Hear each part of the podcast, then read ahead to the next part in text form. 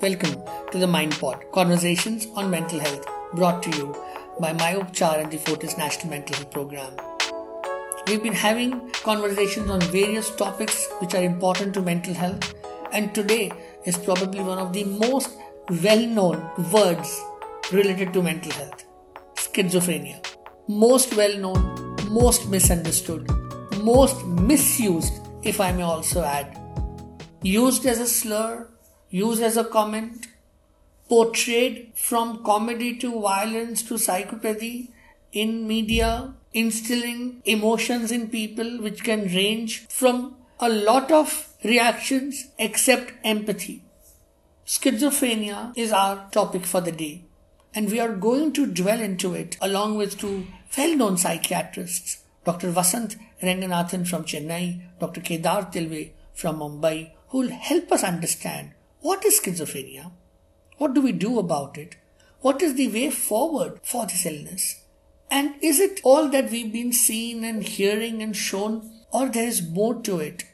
Let's have this open conversation with these two experts. Um, Kedar, you first. Like I was saying, the kind of stereotypical thoughts, the kind of discrimination that the illness schizophrenia brings in, and individuals and families suffer, is probably second to nothing. Your thoughts around this first before we get more into details on the illness.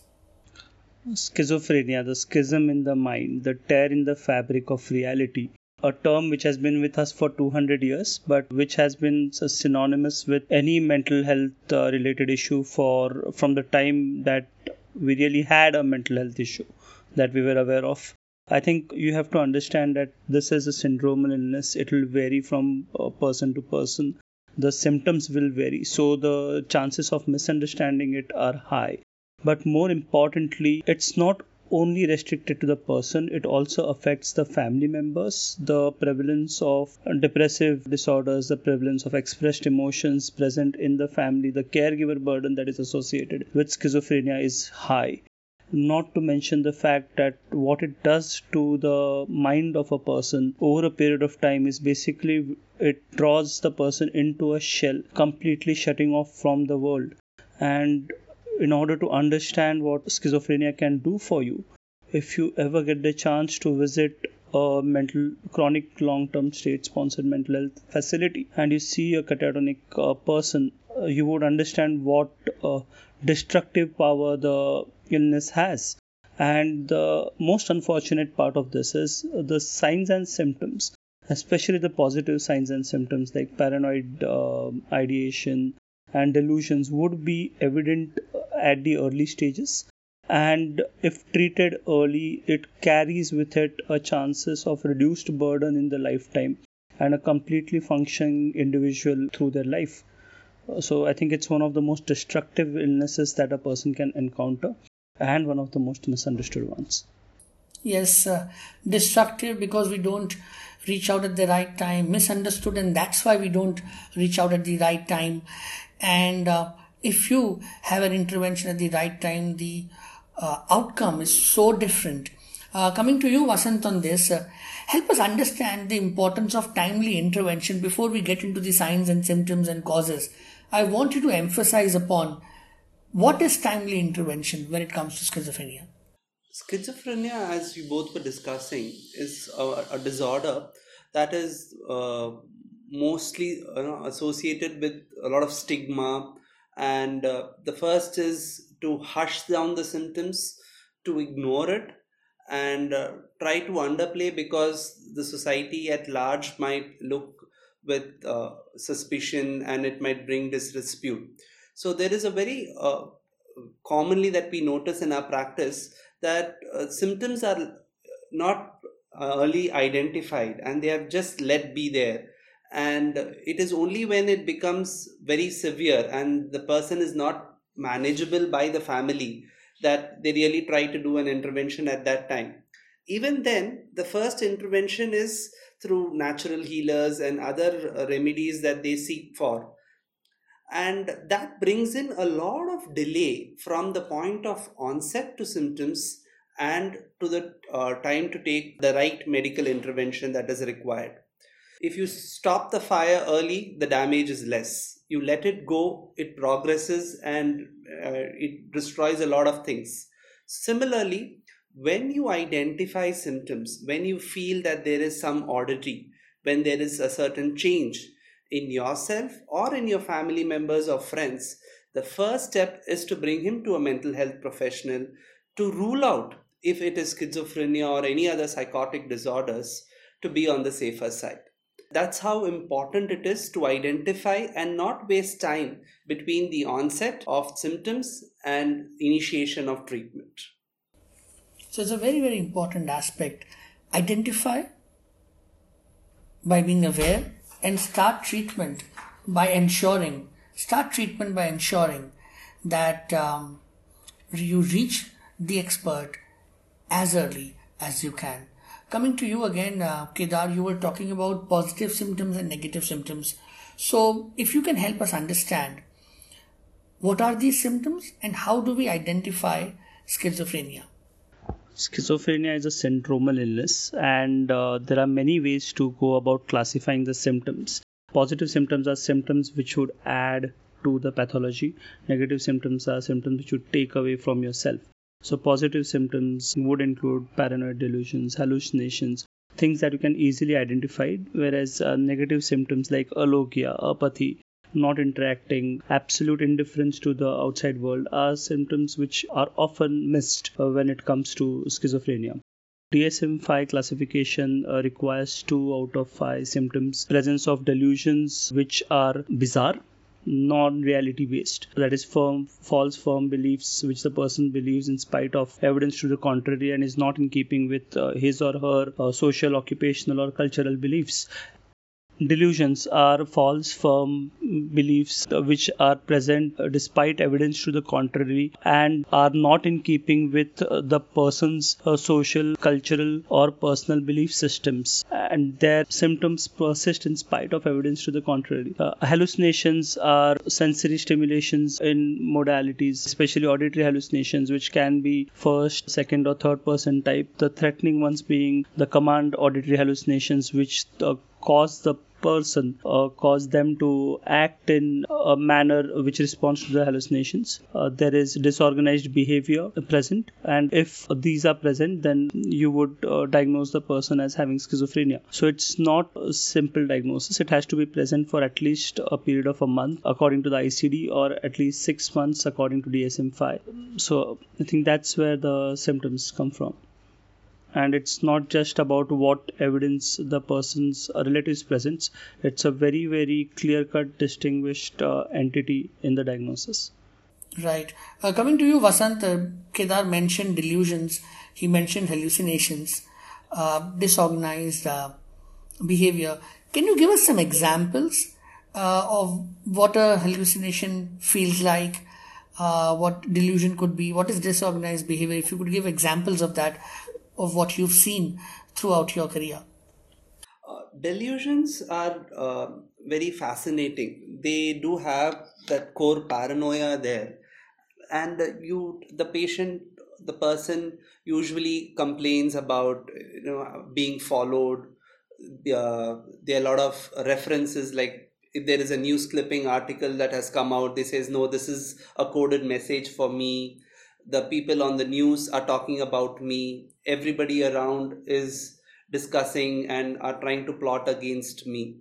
So these are types of delusions where the rest of the family members feel otherwise and they feel that there is no necessity for being targeted or being followed or being persecuted. But the the person that individual feels otherwise. So that is a very classical example of a delusional thought Similarly, when we talk about hallucinations, they are something related to our sensory perceptions like hear, smell, seeing, or touch. Anything that is uh, not being experienced usually.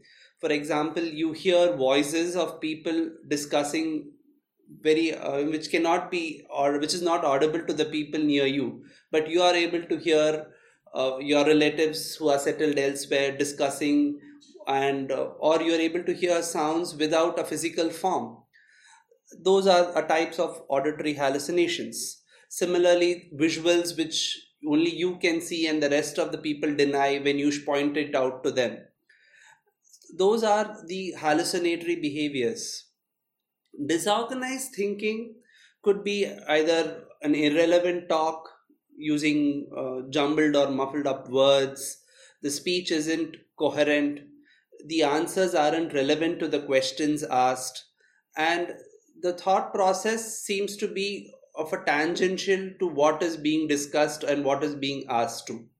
So that is a kind of disorganized thinking that uh, we should look out for.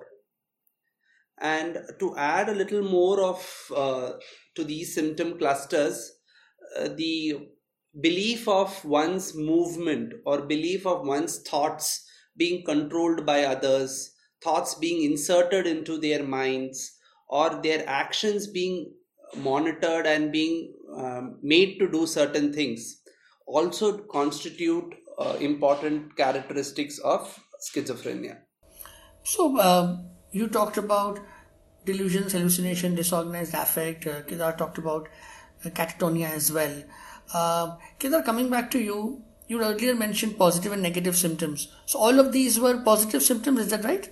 Most of these are positive symptoms yes. Alogia apathy would be negative symptoms. Restriction of affect uh, not in no interaction with family members seeming to withdraw into uh, self those would be the negative symptoms. They are very difficult to distinguish over a period of time and technically they will cause more morbidity than the positive symptoms themselves because once treatment is initiated the positive symptoms do respond well quicker and the negative symptoms do have a deficit syndrome associated with them. So even though these symptoms are less likely to be noticed, they are associated with more of morbidity.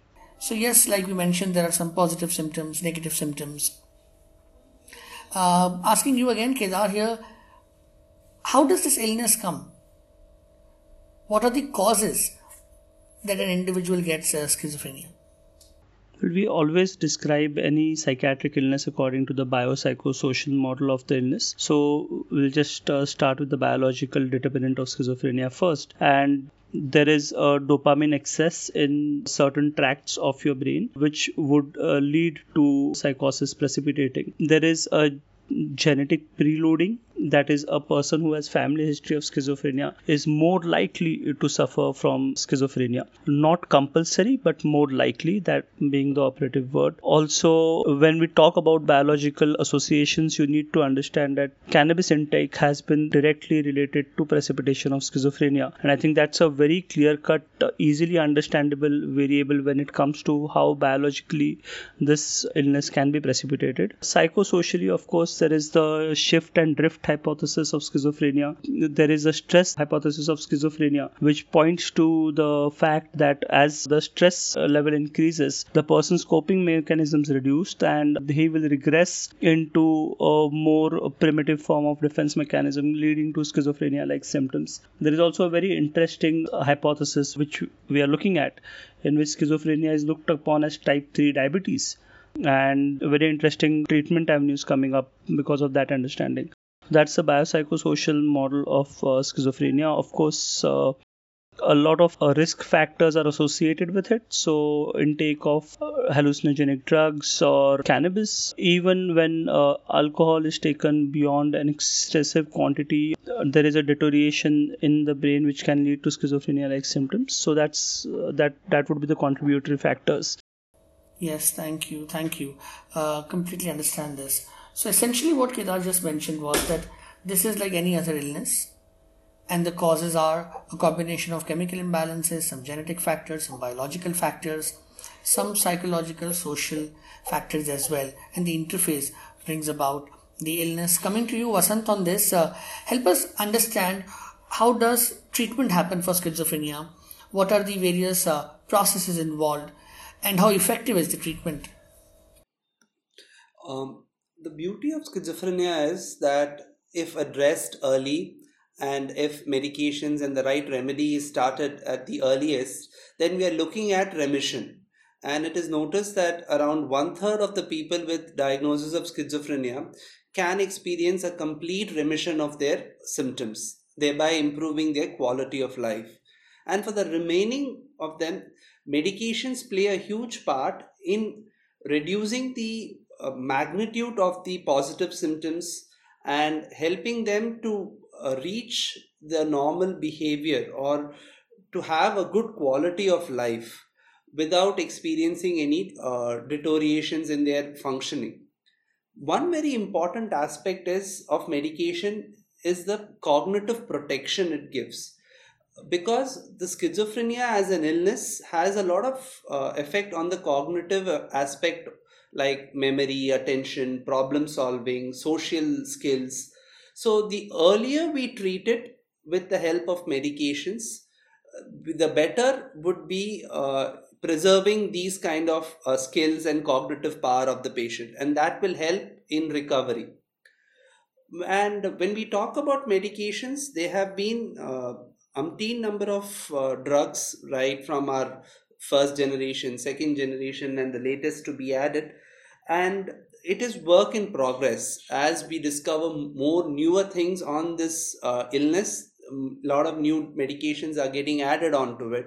And we work with uh, in the medications because they help in reducing the symptoms and they're very effective in preventing relapses too.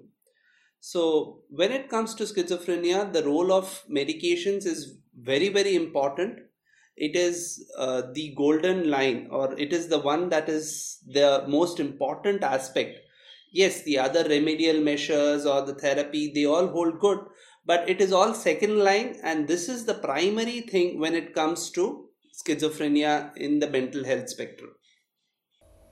I think that's a very important thing that vasan just mentioned that when it comes to treatment of schizophrenia you are looking at medical intervention being the key all other aspects of intervention are secondary to this one primary intervention and this needs to happen very timely because you are looking at more than 60% of people having very significant improvement and leading very good lives if the right time intervention, the biological correction happened at the right time, and then we were able to maintain the course of the treatment as well to prevent relapses. Uh, so much has been talked about Kedar in terms of uh, functionality, in terms of what uh, individuals can do and can't do. Would it be right to say that if you've taken treatment at the right time, then the outcome is a lot positive and most people would be able to lead an independent, good quality of life if the treatment has been started at the right time? Yes, I think the short answer is yes. But uh, we have to remember that duration of untreated psychosis is, well, the higher it is, the worse the prognosis is. So, if you identify the symptoms early, if you report early, if you take the interventions required, I think medications are the mainstay of the treatment. One thing that I would like to mention, which is very, very misjudged, is perhaps ECT and the role that uh, other uh, non invasive uh, brain stimulations can play in treating especially refractory hallucinations. So those treatment avenues are also available and we have gone from having to suffer through the illness for the lifetime to living with schizophrenia to achieving complete remission as a role of treatment so i think that's something that we can always look forward to. And earlier we spot it the quicker we can intervene and the better the prognosis would be. Something that dr kedar mentioned here very important for all of us listening here. The earlier you reach the better is the outcome. The more you delay, the outcome almost is inversely proportional and it'll have an impact.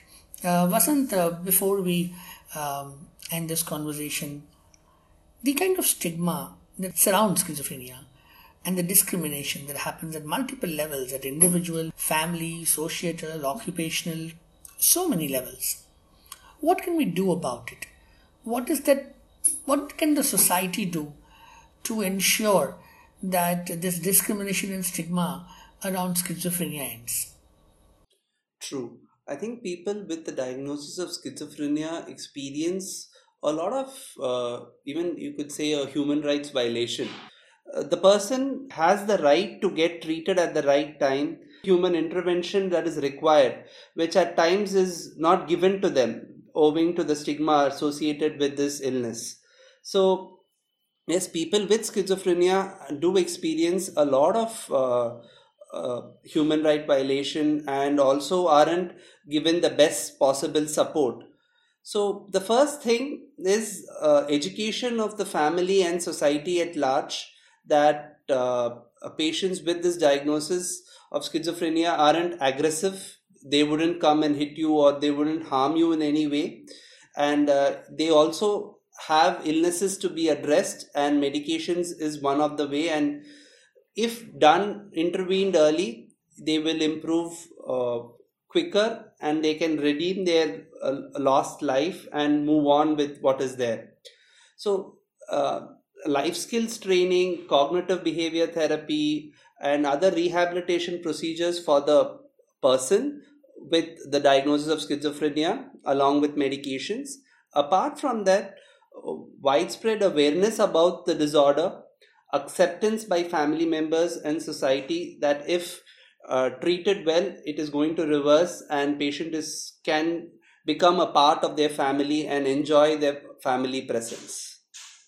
I think if these two are followed, um, it would be a much more easier world for patients with schizophrenia to be in. Yes, I think that's an important word, easier world the world needs to go easy by becoming aware. Educate yourselves. Make sure that around us, if we see a loved one showing signs that were talked about today, you make sure that you reach an expert at the earliest because timely early intervention holds the key to a positive outcome in the future.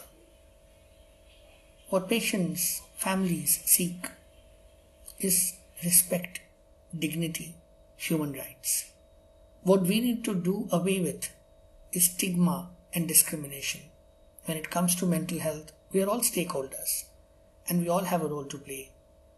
How we talk about, how we portray it, what language we use, how do we encourage individuals, how supportive we are, what is our level of empathy and compassion.